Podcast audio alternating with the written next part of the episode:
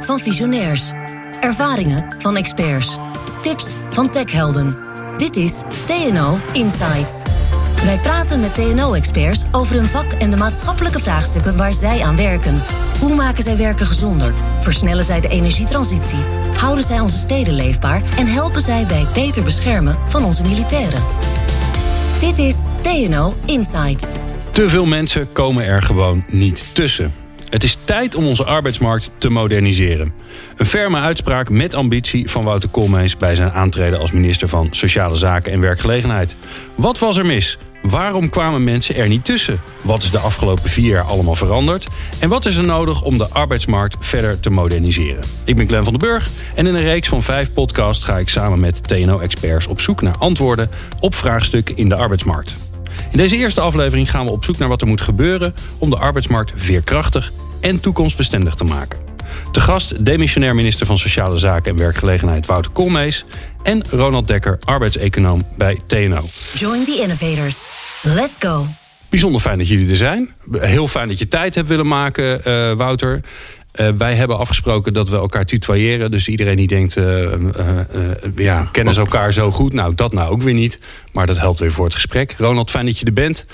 Ja. enorme bak kennis aan tafel. Dus ik heb er ongelooflijk veel zin in. En om de boel maar gelijk een beetje op scherp te krijgen... beginnen we met een stelling. Oh jee. Ja, dat is altijd leuk, hè? Dan mag je dan zeggen of je het er oneens of eens bij bent. En waarschijnlijk zeg je dan heel erg politiek correct ja en nee. Vanuit Den Haag ga je de arbeidsmarkt niet veranderen. Eens. Wouter, eens? Ja. ja. Wat heb je dan de hele tijd gedaan hier? Nee, als je deze vraag vier jaar geleden had had, zou ik ook eens gezegd. Oh ja? Ja. Ja. Maar vertel, waarom? Waarom kan je niet vanaf Den Haag, want dat is natuurlijk wel wat mensen verwachten. Uh, vier jaar geleden begonnen. Uh, het moet anders. Nou, dan gaan we het dus even fijn allemaal anders doen. Maar je zegt dus eigenlijk, dat kan je niet vanaf hier doen. Nee, niet in je eentje in ieder geval. Je hebt echt wel de, de, de sociale partners, werkgevers en de vakbonden nodig. Je hebt de moderne werkenden nodig. Hè. Dus mensen die bijvoorbeeld nu als ZZP'er op de arbeidsmarkt actief zijn. Hebben al die partijen ook nodig uh, om veranderingen tot stand te kunnen brengen. En ik dan denk aan opleidingsinstituten, denk aan de rechtspraak, denk aan al die partijen die actief zijn op de arbeidsmarkt. Uh, om dit ook echt structureel een andere kant op te duwen. Ja, complex, hoor ik je zeggen. Ja, omdat daarmee ontzettend leuk. Ik heb ontzettend vermaakt de afgelopen jaren. Ja, ja. daar gaan we het zo over hebben. Want ja, we zijn natuurlijk benieuwd uh, hoe jij erop terugkijkt. En ook weer hoe je vooruit kijkt. Uh, Ronald, dezelfde stelling voor jou. Vanuit Den Haag ga je de arbeidsmarkt niet veranderen. Ja, ook eens. Uh, ja. ja. En, en, en, ik, kan, ik kan daar dan wel net iets anders over zeggen. Maar het, de arbeidsmarkt is inderdaad een complex systeem. Met heel veel verschillende actoren die allemaal hun besluiten moeten nemen. En, en dat niet echt rationeel kunnen doen. Dus het is heel moeilijk om vanuit een centrale plek aan knoppen te draaien om dat gedrag te veranderen en die uitkomsten te veranderen. Maar die is wel interessant, hè? want je zegt die dat niet, vanuit, niet altijd vanuit een rationeel uh, oogpunt doen. Ja. Dat maakt het misschien nog wel, nog wel. Hè? Het zijn al heel veel bewegende delen, zie ik dan voor me. En dan, zijn, dan weet je eigenlijk ook van tevoren niet wat iemand gaat doen als je dan een maatregel of een wetswijziging of wat dan ook gaat doen. Nee, de, de, dat, dat is een, een, serieus probleem. En mensen die nemen beslissingen. En, en uh, de, Wouter en ik zijn allebei econoom. Dus wij nemen in de regel aan dat mensen een soort van rationeel gedrag vertonen. Dus een soort van kosten-batenafweging maken.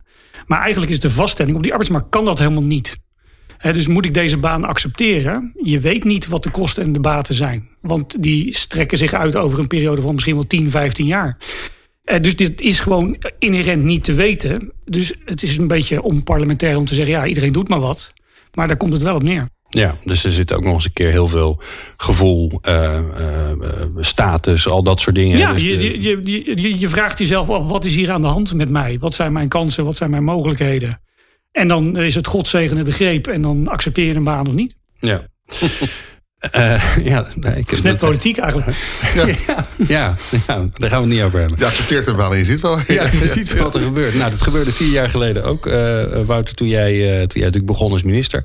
Hoe trof jij zeg maar, de arbeidsmarkt aan? Wat, wat, wat, wat was er toen aan de hand? Even uh, poeh, um, twee of drie grote dingen.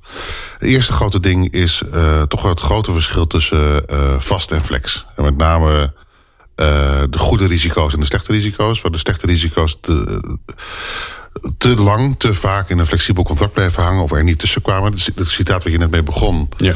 eh, was natuurlijk voornamelijk jongeren of mensen met een, met een praktische opleiding die te lang uh, van contract naar contract gingen en er niet tussen kwamen. Dat was één thema. Andere thema was de discussie over het ZZP-schap.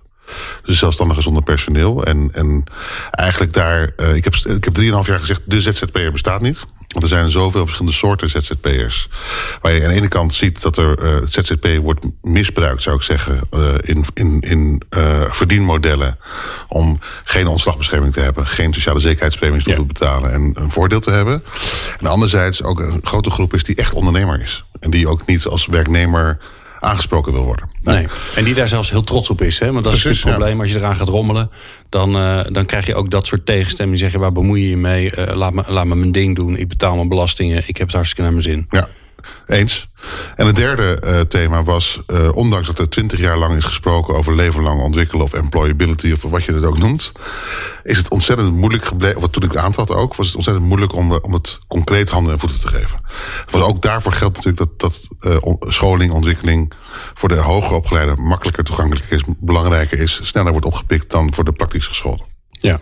Dus dat even, de, ik kan er uren meer over, over vertellen. Maar het zijn ja. drie hoofdlijnen de, uh, toen ik in 2017 aantrad. Ja, ik kijk even naar Ronald of hij het er mee eens is. Groot, grote lijnen. Nou, ja. dit, dit zijn ja? wel drie onderwerpen die ik herken als belangrijke dingen van de afgelopen vier jaar. Ja, vervolgens ga je daarmee aan de slag. Ja. Um, uh, ga je ook kijken van ja, hoe, hoe, los je dat dan wel op? Ben je, ben je nog achter dingen gekomen waarvan je dat vind ik dan wel weer grappig. Die, die, je bent gaan uitproberen of waar je dan over in gesprek gaat, waarvan je dacht dat het ging werken en waar die totaal de verkeerde kant op zijn gegaan. Die eigenlijk helemaal niet werkte. Of, uh, nou ja, even heel concreet op het ZZP-dossier heb ik een aantal dingen geprobeerd om. om uh, Even één stap terug. Bij de ZZP zie je, de ZZP bestaat niet. Is een grote heterogene groep mensen. Sommige echt ondernemers, soms eigenlijk een soort schijnzelfstandigen. En een hele grote groep daartussen waar allerlei problemen door elkaar spelen. Namelijk uh, nou, concur oneerlijke concurrentie, uh, fiscale verschillen, sociale zekerheidsrechtverschillen, ontslagbescherming, ja of nee. Nou, een heleboel hele complexe dingen. En daar hebben we een aantal dingen geprobeerd om die verschillen kleiner te maken. Bijvoorbeeld, we hebben geleidelijk bijvoorbeeld de zelfstandig aftrek verlaagd, hè, waardoor de fiscale verschillen kleiner zijn geworden. We hebben ook geprobeerd om de, om de onderkant van de ZZP-markt beter te beschermen. Via een minimumtarief of via dat, dat mensen onder een bepaald tarief eigenlijk werknemer zouden moeten worden. En al die pogingen zijn eigenlijk vastgelopen op, op uh, uh, nou, Europese verdragen, op wetgevingsproblemen, op uitvoerbaarheidsproblemen, op gebrek aan draagvlak. Dus daar heb ik wel geprobeerd om stappen te zetten, maar ben ik tot mijn eigen frustratie gewoon niet heel veel verder gekomen. Ja. Uh, omdat het ontzettend complex is. Ik denk dat we wel echt wel stappen hebben gezet. Hè, want we hebben bijvoorbeeld wel die zelfstandige aftrek verlaagd. Die, die, die, en we hebben ook de AOV, ZZP, dus arbeidsongeschiktheidsverzekering voor zelfstandigen, wordt nu uit, uh, uitgewerkt. Maar eerlijkheid gebied te zeggen dat ik daar graag verder had geweest. Ja. Ook om, om juist dat onderscheid, dus de, de schijnzelfstandigen beter te beschermen. En de echte ondernemer ook meer ruimte te geven. Maar ja. dat is nog niet gelukt. Uh, maar andere dingen, bijvoorbeeld met de wet arbeidsmarkt in balans, met een, een, een, een akkoord over loondoorbetaling bij ziekte. Over een aantal dingen heb ik wel stappen kunnen zetten. Maar daar zijn we er nog niet. Nee, ja. niet. Dus... Is, de, is de WAP, uh, maar even, uh, ja, had je van tevoren waarschijnlijk ook niet over nagedacht dat het zo'n leuke afkorting zou worden. Ja. Maar is de WAP de, de grootste wapenfeit? Het, het meeste werk? Het meeste werk zeker. Uh, ik, ik, uiteindelijk, dat klinkt heel raar. Uiteindelijk denk ik dat het grootste wapenfeit op de arbeidsmarkt is de installatie van de commissie Worslap. Oké, okay, want? Nou ja, Um, de WAP, maar ook de ziekte, is eigenlijk over het eerste thema. Hè, dus de verschillen tussen vast en flex verkleinen en, en zorgen ervoor dat mensen ertussen kunnen komen, zijn inderdaad stappen in de goede richting. Uh, maar nog niet ver genoeg. En uh, je zag ook dat het in de polder, maar ook in politieke, tussen politieke partijen echt heel moeilijk ligt. En vorig jaar, vlak voor corona, uh, is die commissie Borslap met een advies gekomen, wat, waar de analyse eigenlijk wel breed voor wordt gedeeld. Uh, en wordt onderschreven door heel veel partijen. En waar uh, nu, zal maar zeggen, uh, een kans voor open doel ligt om die in te gaan koppen voor de komende jaren. En daar ben ik grappig genoeg misschien wel het meest trots op. Ja. Ronald, die, er staan natuurlijk een paar spannende dingen in die WAP. En dan gaan we daarna nog wel over mm-hmm. Borslap hebben. Die komen nog wel in, in de rest van de podcast langs. een van de dingen natuurlijk in die WAP staat is dat er is dat flex duurder is geworden. Ja. Eh, je betaalt meer WW-premie, 5%. Dat is best wel fors. Hè, als, je, eh, als je dat Ja. doorrekent eh, over iedereen die je flex in dienst hebt. Nog een aantal andere dingen. Wanneer kunnen we nou verwachten dat je daar effecten van gaat zien? Dat is altijd lastig, want je, als wetenschapper zeg je dan... voordat je dat econometrisch kan identificeren... moet je minimaal een jaar of twee, drie onderweg zijn. Eh, volgens mij is de politieke realiteit dat tegenwoordig eerder wordt geëvalueerd dan dat. Eh, dus dan kan je het eigenlijk nog niet weten, maar gaan we het toch zitten doen. Ach, Ehm, ehm, maar het, het- je krijgt wel indicaties uit de markt, zal ik maar zeggen. Je ziet, je ziet HR-dienstverleners, je ziet eh, werkgevers roepen... ja, we gaan wel echt dingen anders doen. Want dit is echt gewoon... de keuze voor flex is nu zo duur geworden... Ja. dat we toch gaan kijken of we die flex ook in vaste contracten kunnen vinden. Ja, een van, de redenen was ook hè, de, de hele constructie rondom payrolling, wat natuurlijk een soort maas in de wet was, eh, is, is eh, een stuk lastiger gemaakt. Zie je daar effecten? Zijn er nog, zijn er nog payrollbedrijven? Ik weet, Of dat weet ik niet precies. Weet je, in, in België is payrollen iets, is het verlonen van ZZP'ers. En het verlonen van werknemers op die manier mocht gewoon altijd al niet. En dat hebben we nu in Nederland ook. En dat vind ik eigenlijk wel zo duidelijk. Eh, maar je ziet natuurlijk nog wel een hoop eh, ge- gepruttel. En eh, nou ja, ik zou bijna zeggen gejank in de branche. Omdat ze dat niet leuk vinden. Ja, ja.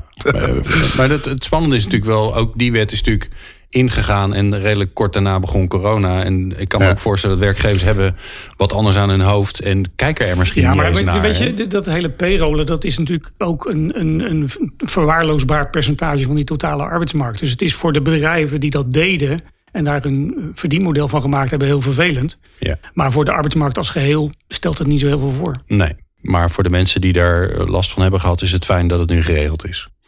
Nou, ja, even, ik denk dat als je. eh kijk, payrolling ging over een eh, specifiek, eh, eh, relatief klein deel van de markt. waar we eh, vooral ook de pensioenen en de, eh, eh, geregeld hebben. en de kostenverschillen hebben verkleind. Eh, ehm, ik denk dat dat de belangrijkste beweging is. Hetzelfde geldt ook voor we zeggen, de reguliere flexcontracten. met die WW-premiedifferentiatie. Waardoor de kostenverschillen kleiner worden. Waardoor het minder loont om zo zeggen. continu op zoek te gaan naar de goedkoopste variant. En dat is denk ik de belangrijkste prikkelverandering die erin zit. En eh wat Ronald zegt, dat herken ik ook. eh, gewoon puur met gesprekken met ondernemers. Die zeggen, ja, we hebben het rekensommetje gemaakt. En we zien nu toch dat het toch aantrekkelijker is om mensen gewoon op vast contract aan te bieden. Nou ja, dat is natuurlijk de belangrijkste prikkel die we daarmee hebben, hebben, hebben neergezet. Ja. En dat zie je. en eh, uit de cijfers zie je het nog niet, want er komt corona doorheen. En er komt vooral aan de flexkant natuurlijk grote baanverliezen. Maar ook in sectoren als horeca en detailhandel zijn natuurlijk gewoon in de eerste fase veel banen verloren gegaan. Waar heel veel flexibele krachten werken. En heel veel jongeren ook werken.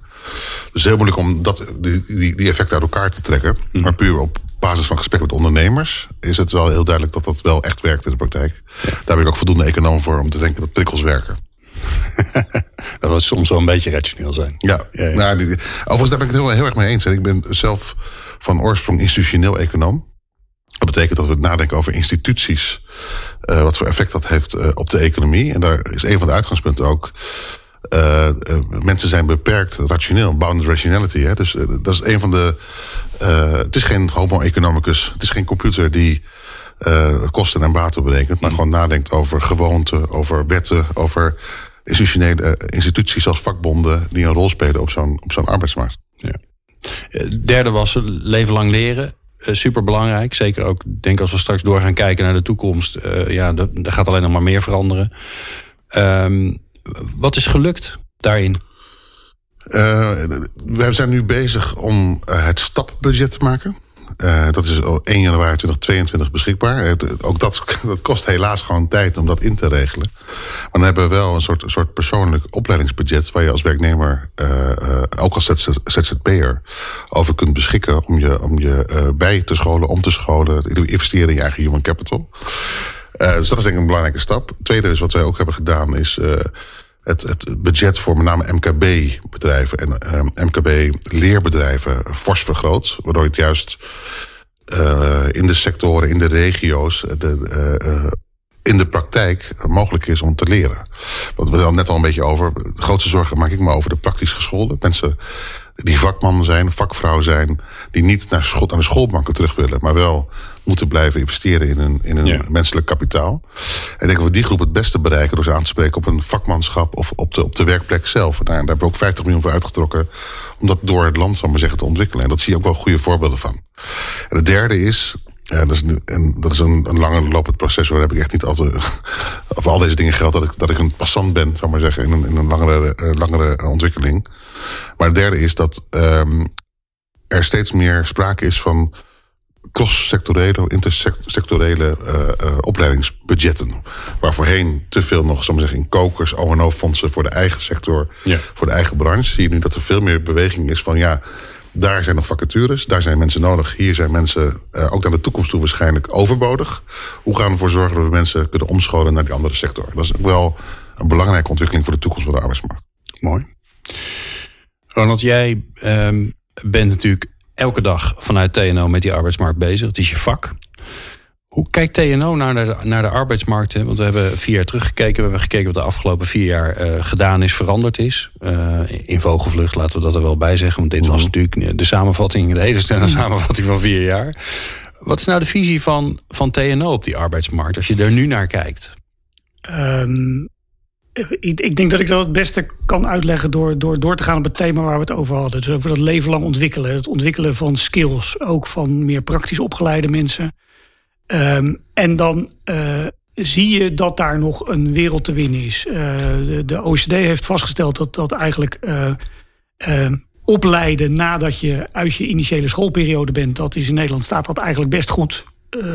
is dat best goed voor elkaar, maar er zitten grote witte vlekken in. En eigenlijk is dat raar, want Nederland heeft alles goed staan om die witte vlekken goed in te vullen en toch lukt het niet. Oké. dus dat is wat we dan in de complexiteitstheorie een wicked problem noemen. We krijgen maar noem eens zo'n witte vlek. Waar, waar zit het dan? Nou, de, dat, dat zijn de mensen die praktisch zijn opgeleid, al 10, 15 jaar bij een bedrijf werken. Die komen vaak niet meer in aanmerking voor scholing. Uh, mensen in flexbanen komen te weinig in aanmerking voor scholing. Uh, de, de groeiende eh, ZZP-contingent heeft of geen tijd of geen geld voor scholing. Ja. En de nadruk ligt nog te veel op formele scholing. Zo van terug de schoolbankjes in, cursus doen. Ja. En er is te weinig aandacht voor het informele leren door gewoon te werken. En, en bij, bij, dat laatste, uh, ik gebruik wel het voorbeeld van mijn broer. Mijn broer is magazijnmedewerker. Uh, heeft volgens de geldende normen geen startkwalificatie. En als hij zijn baan kwijtraakt, heeft hij een groot probleem. Dus die moet eigenlijk leren voor de zekerheid. Dat doet hij liever niet. Want hij heeft niet zo'n succesvolle schoolcarrière gehad. En hij wil dat dus liever niet doen. En de, dat is de doelgroep die je voor ogen hebt, die wil je bereiken. En dat lukt niet. En dat komt ook, en dat kijk ik even naar mijn linkerbuurman hier, omdat dat stapbudget, daar is politiek van afgesproken, dat moet beschikbaar zijn voor iedereen. Dus ook voor advocaten en piloten bij KLM. En dat betekent dat er voor iedereen maar betrekkelijk weinig geld beschikbaar is. Ja, ja. Het is politiek niet gelukt om dat te richten op dit soort doelgroepen. Op de witte vlekken. En dat zou beter kunnen en beter moeten. Dat is een van de dingen die je in de toekomst beter zou kunnen doen. En dat moet je dan doen met die praktisch opgeleiden zelf. Met hun vertegenwoordigers, met de bedrijven waar die mensen werken. Met die opleidingsinstituten, met uh, alles wat we hebben. De hele Santekraam aan EVC-trajecten en, en uh, dingen opknippen in niet, niet het streven naar dat die mensen een heel ander diploma moeten, maar gewoon gericht werken aan additionele skills op basis van wat ze al hebben, op basis van werkervaring. En dan ga je de goede kant op. En dat, dat vond ik wel de kracht van het actieplan Leven Lang Ontwikkelen. Wat uh, Wouter samen met uh, collega Engelshoven in gang gezet heeft. Uh, daar is heel erg de notie van we gaan dingen proberen. We gaan pilots doen, we gaan experimenten doen. En daar proberen we van te leren, zodat we weten wat we moeten opschalen. Nou, dat is precies ook de visie die TNO heeft. Je moet proberen in het veld met alle betrokkenen proberen dit soort dingen van de grond te tillen. Dus die verandering vindt plaats daar waar het, ja, daar waar het gebeurt, op die arbeidsmarkt zelf. Ja. ja, en dit sluit misschien zelfs ook nog wel aan met de stelling waar we mee begonnen. Hè? Dat, daar, dat je de arbeidsmarkt niet verandert in Den Haag. Sterker nog, als je het wel probeert te doen, dan geldt het gelden dingen weer voor iedereen. En daar, daar zit ook een gevaar in. Nou ja, zo'n stapbudget zou je kunnen. Dat is dan een knop waar we, waar we hier in Den Haag aan draaien. Uh, maar het gaat niet vliegen als die mensen die dat stapbudget moeten gaan gebruiken vinden dat het te weinig is om een serieuze opleiding te doen. Dat ze het niet kunnen gebruiken voor doorscholen op basis van praktische ervaring enzovoort. Ja. En, Ja. dat, en, en dat betekent dus dat het alleen gaat vliegen als je het gaat uitvoeren met betrokkenen. ja, Wouter? Ik ben het er 100% mee eens. Eh, dit is ook de, grootste uitdaging, denk ik, om dat ook handen en voeten te geven. Even ter verdediging, want ik ben altijd van het glas is half vol niet half leeg. Het is eigenlijk het omzetten van de huidige fiscale regeling die er is, die vooral door, door piloten en, en hoogopgeleiden wordt gebruikt. Mensen die proefschriften afmaken. Eh, eh, eh, en die gaan we omzetten naar, een- naar een uitgavenregeling die juist meer gericht is ook op de praktische geschoolden. Dus dat is, de, dat is de eerste stap. Ik denk dat wel de grootste uitdaging zit. Hoe gaan we de praktisch geschoolden, de mensen in het MKB-bedrijf, het kleinere bedrijf, hoe gaan we die bereiken? En daar zit echt wel, nou, dat is ook wel een zorg. Omdat het toch vaak, ik heb het genoemd eerder in speeches, een soort levertraangevoel zit. Hè? Dus, eh, dat het, is, eh, het schijnt heel goed voor je te zijn, maar het is wel heel smerig. Ehm, Ja. En De minister van Engelshoven noemde, noemde dat, die heb ik ooit geïnterviewd, die noemde dat een negatieve leerervaring. ja, Ja, dat, oftewel, dat is leren, is, leren is ongelooflijk stom. Ja, Ja. En, en, en, en tegen dat gevoel moet, moet worden opgebokst. En dan heb je ook dus ja, verschrikkelijk beleidswoord hulpstructuren voor nodig. Om het voor elkaar te krijgen in die bedrijven, in die sectoren. Als je dat niet doet, als je denkt, hier is het budget, veel plezier ermee. Dan weet ik één ding zeker, dan gaat het niet vliegen. Dan gaat het niet lukken. Nee, wat is grappig, daar zit misschien een verkeerde aanname achter, namelijk dat mensen willen leren. Ja, eh, en, en ik, eh, het- ik denk niet dat het erom gaat of mensen willen leren. Mensen leren automatisch door te werken. En, eh, en, en als de- eh, zolang je dat niet erkent, eh, is het lastig om mensen die gewoon hun werk als magazijnmedewerker zo goed mogelijk proberen te doen, te zeggen: jij moet leren. Ja. En die persoon die denkt: ja, maar ik, ik leer elke dag. eh, hoe ik met mijn collega's omga, eh, waar alles staat, hoe ik ervoor zorg dat ik dat veilig doe. Alleen, ik schiet er geen steek meer op, want geen volgende werkgever her- her- herkent en erkent dat ik dat geleerd heb. Het staat nergens. Nee. Behalve dan dat het werkervaring heet.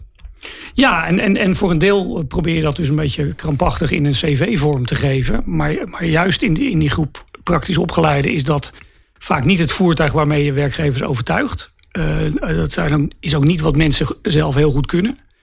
En dat is wel waarom we vanuit TNO ook nadenken over hoe kan je nou eh, een, een skillstaal ontwikkelen, zodat je zichtbaarder kan maken, zowel aan de kant van die werkende en die werkzoekende, als aan de kant van werkgevers. Wat, wat is er nou nodig om dit werk goed te doen?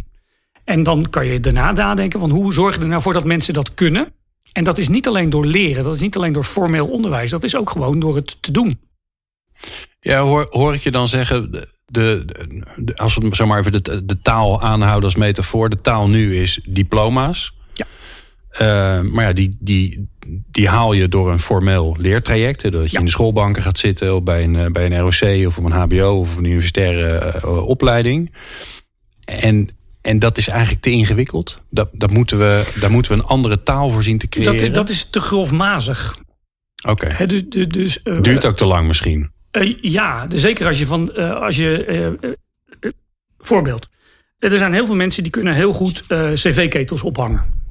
We weten allemaal dat vanwege de energietransitie dat er minder cv-ketels opgehangen moeten worden. Er zijn zelfs bewegingen die zeggen dat al die huizen moeten van het gas af. Dus dan geen cv-ketels meer. Maar diezelfde huizen moeten wel verwarmd worden. Met andere systemen op zonne-energie of met warmtepompen.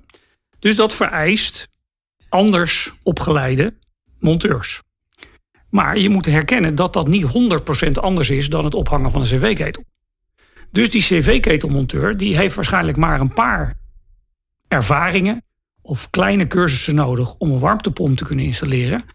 En probeer dat dan te doen.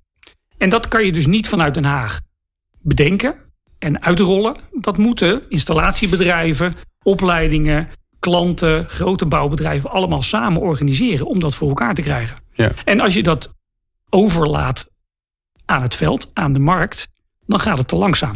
Dus je moet daar wel gericht op, op duwen. Is dit iets wat je, wat je, wat je kent, eh, Wouter? Want dat Ja. praat een stuk makkelijker. Die, die, die skills aanpak. Dat, dat je eigenlijk Dit- dit- naar, dit- naar dit- vaardigheden gaat kijken. Dit herken ik heel erg. Eh, Even twee invalshoeken. Je moet ook geen, dan ook geen onderwijs of, of opleidingen noemen, want dat schrikt juist weer af. Dit moet je gewoon organiseren en Ja, regelen. krijg je weer leverd gaan. En mensen aanspreken op een vakmanschap. Want mensen zijn inderdaad gewoon bezig met hoe ga ik mijn vak uitoefenen. En zien echt wel al die nieuwe ontwikkelingen. Want we worden daar ook op aangesproken als een vak uitoefenen. Dat is één. Twee is, ehm, dat vind ik ook een interessante nieuwe ontwikkeling. Dat mensen ook, ook bijvoorbeeld werkgevers steeds meer uitgaan van, van competenties in plaats van banen of, diploma's. En dus dat sommige competenties in de ene sector uh, die je hebt opgedaan, heel goed toepasbaar zijn in een andere sector, waar je misschien niet de, de concrete opleiding voor hebt voor die sector, of niet aan gedacht hebt dat je ook in die sector zou kunnen werken, maar waar de profielen eigenlijk hetzelfde zijn. Of in het verlengde liggen. Maar dat vind ik Heb je dit niet opgelost met die, met die EVC en dat je inderdaad uh, vinkjes kan krijgen achter competenties en als je die optelt, dan heb je weer bij elkaar heb je weer een diploma? Ja, maar de, de gedachte dus dat dat allemaal moet optellen tot één diploma, dat, dat is waar het nog fout gaat. Dat moet eigenlijk af. Ja, dus dat moet fijnmaziger. En dan in plaats van... Zijn jullie het nou weer eens trouwens? Ja, we zijn het veel eens vandaag. Hopeloos. Hopeloos, ja. We gaan zo meteen ruzie maken ergens over. Ja, maar waarover weet ik nog niet. Je snapt dat ik daar natuurlijk op zoek naar ben voor de dynamiek van, uh, van het gesprek. Nee hoor, het, is, uh, het gaat hartstikke goed. Uh, waar ik even met jullie naartoe wil. we, we kunnen er niet omheen, want anders dan zouden de luisteraars denken... waarom hebben ze het niet over gehad? We, we, we, we hebben de coronapandemie. Ik hoop dat als de luisteraar luistert... dat die of voorbij is of bijna voorbij is. Maar we zitten er nu nog middenin. Um, dat is een soort mega stresstest voor de arbeidsmarkt. Eh, want er gebeurt iets wat, wat niemand verwacht. Uh, hoe flexibel, hoe veerkrachtig, hoe uh, fluïde is onze arbeidsmarkt? Hoe makkelijk gaan mensen van het een naar het andere werk? Is, is de arbeidsmarkt geslaagd voor de stresstest? Of laat die juist zien, nou er zijn echt nog wel dingen waar we wat aan kunnen doen. Dus ehm, de heer Koolmees heeft goed zijn best gedaan, maar er is nog wel wat werk te verrichten. Kijk nou, eerst even naar Wouter. Ja, dat laatste sowieso. Maar eh, dat staat los van de corona, denk ik. Even uh, macro-perspectief eerst. Dan moet ik even. Uh, we zagen natuurlijk in, in maart vorig jaar, maart 2020, heel snel uh, forse klap op de arbeidsmarkt. Met name dus mensen met een flexibel contract, oproepcontracten, uitzendkrachten, ZZP'ers. Die heel snel een baan verloren, 300.000. Uh, terwijl mensen met een vast contract, uh, ook door de NOW, hè, door de, de, steunmaatregelen, dat ging eigenlijk wel door. Uh, in het derde kwartaal zag je, dat toen het een stuk beter ging met corona, zag je een hele sterke opleving weer. Zag je ook weer een grote toename, ook weer van, van banen. En sindsdien zie je eigenlijk dat de werkloosheid is afgenomen. het is nu 3,6 procent. We begonnen ooit op 2,9. Zijn boven de 4 eh, even geweest, 4,1 procent in, in, in april, mei. En daarna eigenlijk eh, gezakt naar 3,6 procent nu. Dus macro gezien heeft de arbeidsmarkt in Nederland goed gereageerd. De klappen zijn... Maar niet zonder ingrijpen. Niet zonder ingrijpen, niet zonder gigantische steunpakketten... gigantische uh, uh, overeind houden van bedrijven. Ja. Ik denk ook even schouderklopje, dat hebben we goed gedaan. Het tweede is, je ziet wel dat degene die hun baan kwijt zeggen... het zijn de kwetsbare groepen. Vooral jongeren.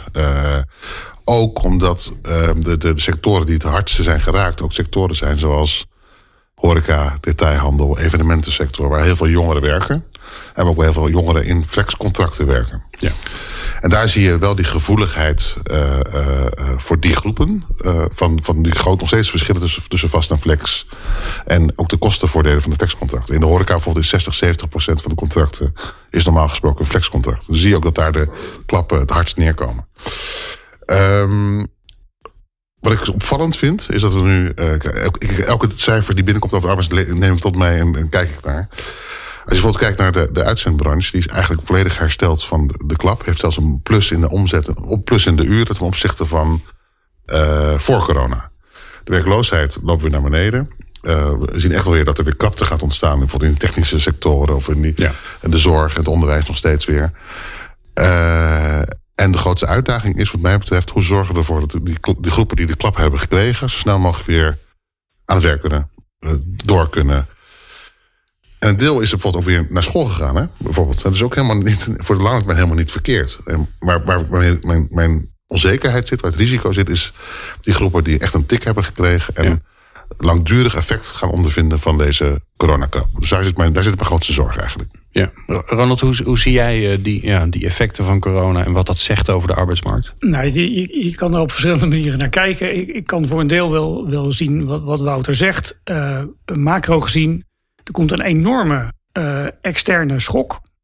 En dat, dan hoort de arbeidsmarkt te reageren met hogere werkloosheid, minder mensen aan het werk.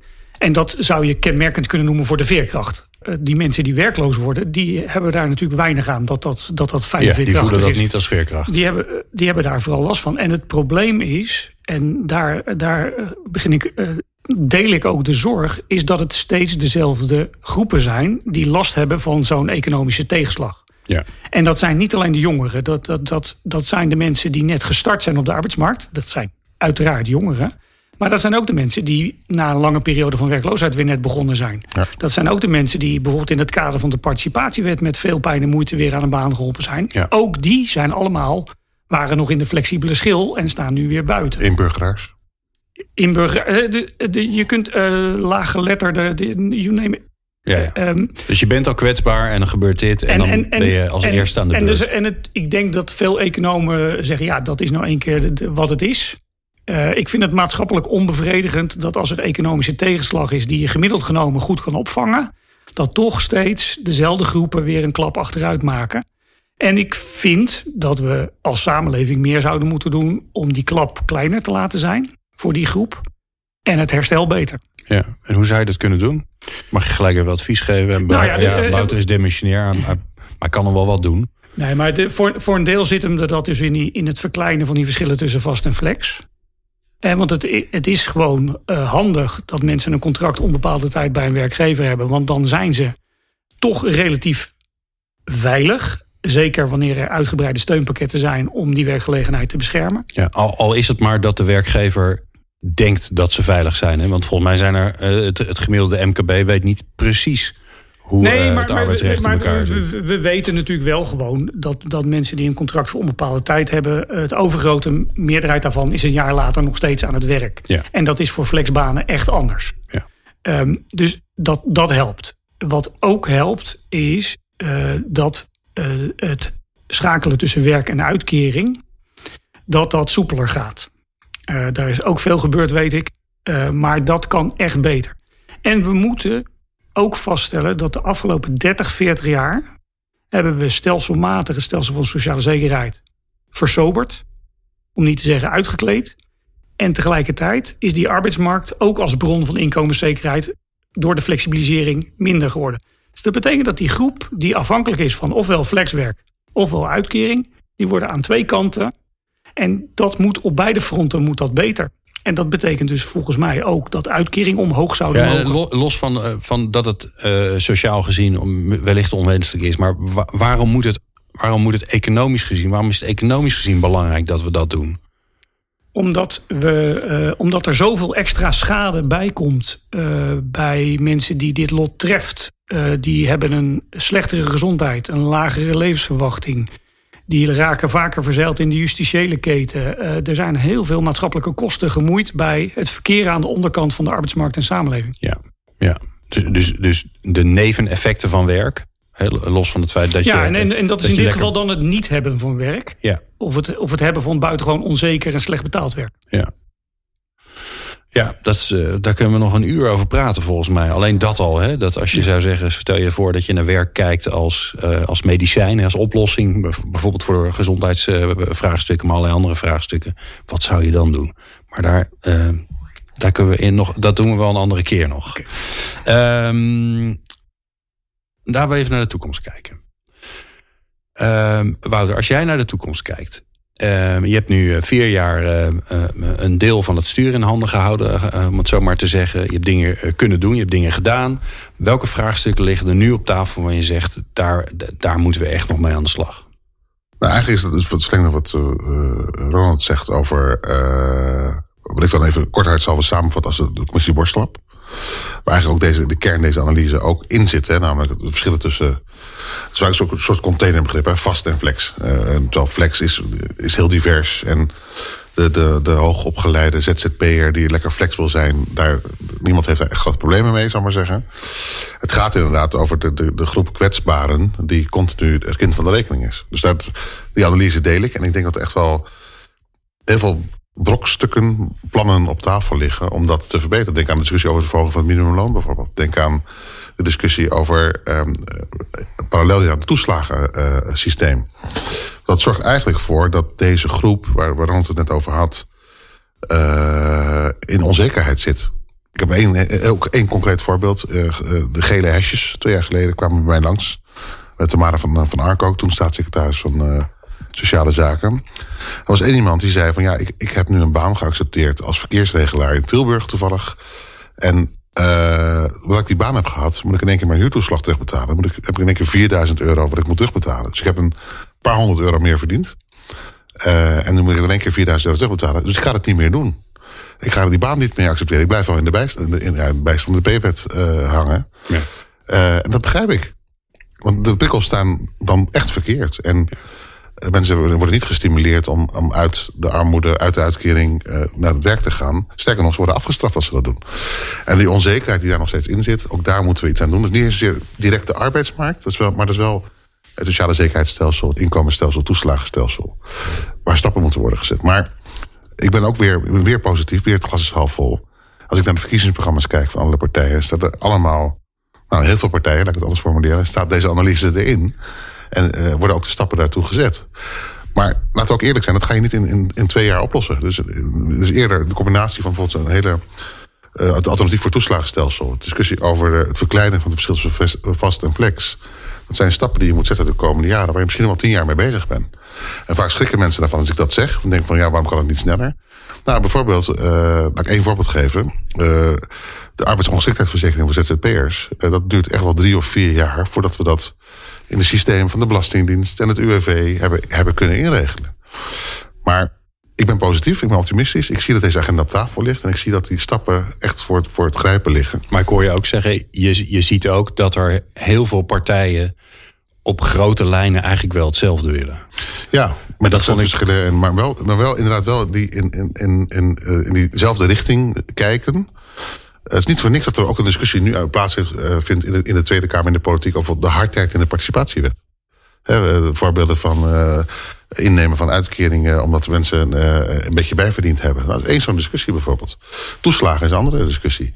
de grote kwetsbaarheid van bepaalde groepen is een derde discussie. je ziet dat dat breed politiek nu leeft, in het programma staat, op tafel ligt. Het is er helaas te weinig over gegaan tijdens de campagne, vind ik. Maar het ligt er wel.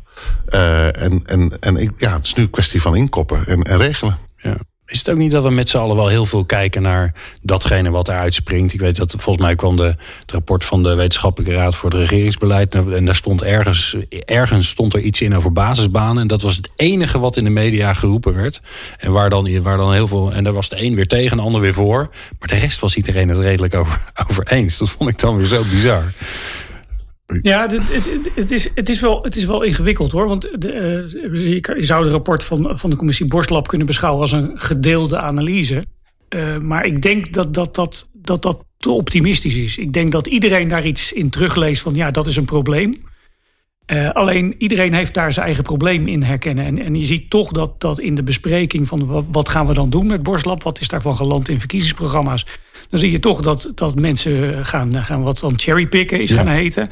Ehm, en dat komt omdat ze de oplossing eruit pakken die bij hun probleem past. En, en ik denk dat. Uh, ja, eh, ik, ik ben uh, toen ik zelf nog op het ministerie werkte, had ik collega's die nauw bij die commissie betrokken waren. En ik heb ook nog wel eens stukken zitten meelezen.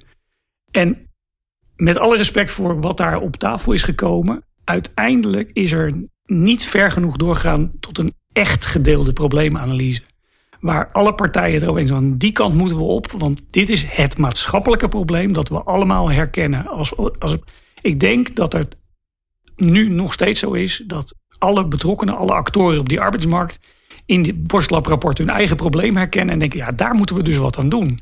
En het probleem is dus als je naar die arbeidsmarkt kijkt, dat het heel lastig is, en ik geef het je ook te doen hoor, om tot een echt, echt gedeelde probleemanalyse te komen. En, het probleem, en misschien kan dat ook wel niet. Misschien moet je naar deelproblemen kijken waar je het over eens kunt raken. En als we het dus hebben over de groep die stelselmatig buiten de arbeidsmarkt valt. Hè, als we echt menen dat we een inclusieve arbeidsmarkt willen in Nederland. Ja, dan ga je anders kijken naar een concept als basisbanen. Dan ga je anders kijken naar hoe hoge uitkeringen moeten zijn. Alleen daarover zijn we het dus nog niet eens. En ik ben, uh, ik, ik, ik, ik ben oh, ook... Wouter zit nee te schudden. Hij, oh, jullie zijn het niet eens. Fantastisch. Ik, vind je nu, ik vind je nu te somber. Uh, kijk, ik herken wel dat allerlei partijen allerlei uh, cherrypicking doen. Dat, dat zie je ook gewoon. Maar het hoort ook bij, en misschien is dat mijn, mijn, mijn dichtgetikte manier... na elf jaar Den Haag politiek. Dat hoort ook wel beetje bij het spel... wat, wat ook nu uh, gespeeld moet worden op die arbeidsmarkt en ook in de formatie zometeen. Waar partijen bij elkaar moeten gaan zitten om een regeerakkoord te maken. Maar natuurlijk ook van oudsher uh, links en rechts bij elkaar moeten komen. zo, zo werkt ook de Nederlandse politiek, zo werkt de Nederlandse polder. en je kan heel veel op de analyse kan je veel accenten zetten. Dan kan je zeggen van daar is te weinig aandacht voor, dat is te weinig aandacht voor. Maar wat ik positief vind, is dat iedereen ook wel achter de schermen zegt: ja, daar zullen wel verschrikkelijk woord partijen over hun schade heen moeten springen om dit in te leveren, om daarmee het algemeen belang beter te dienen. En uh, ik ben daar best wel hoopvol over eigenlijk. En, en ja, het spel moet gespeeld worden. En dat is ook zo, dat hoort ook zo. In de polder moet het spel gespeeld worden, in de politiek moet het spel gespeeld worden. Maar er zijn weinig partijen, weinig mensen die echt zeggen van... Uh, we hebben geen issue aan de onderkant van de arbeidsmarkt. Er zijn weinig partijen die zeggen, het is wel goed zo. Uh, er zijn weinig partijen die zeggen, we willen door met, zeg nog, het toeslagensysteem.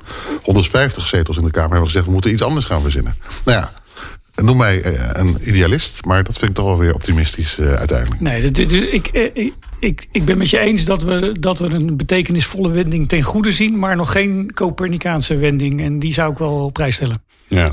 Nou, als we dan toch, uh, dat is mooi, want dan, dan ga ik uh, naar jou, Ronald, namelijk naar, naar de vraag: uh, wat gaan jullie vanuit TNO doen? Wat, wat ligt er in de komende jaren, maanden, jullie nou, bijdragen aan de, aan de arbeidsmarkt van de toekomst? We, we brengen onze visie op hoe we denken dat die arbeidsmarkt werkt of zou moeten werken naar buiten.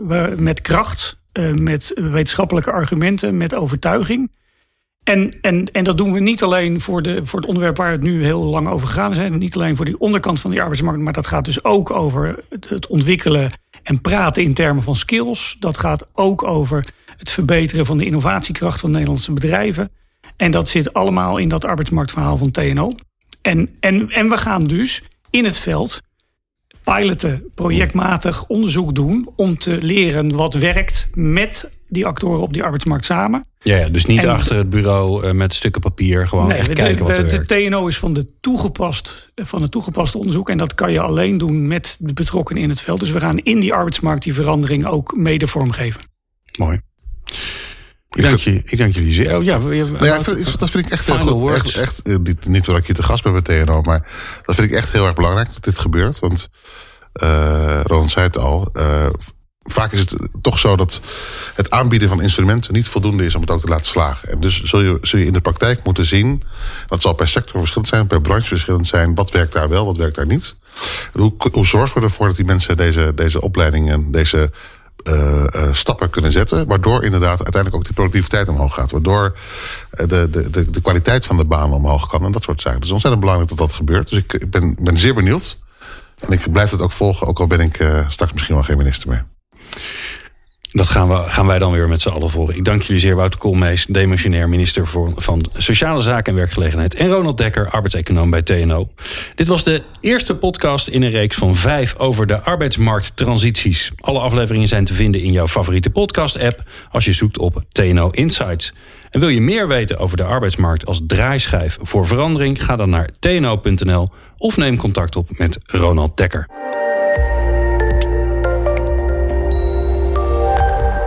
Bedankt dat je hebt geluisterd naar TNO Insights. Meer afleveringen vind je via jouw favoriete podcast-app. Zoek op TNO Insights.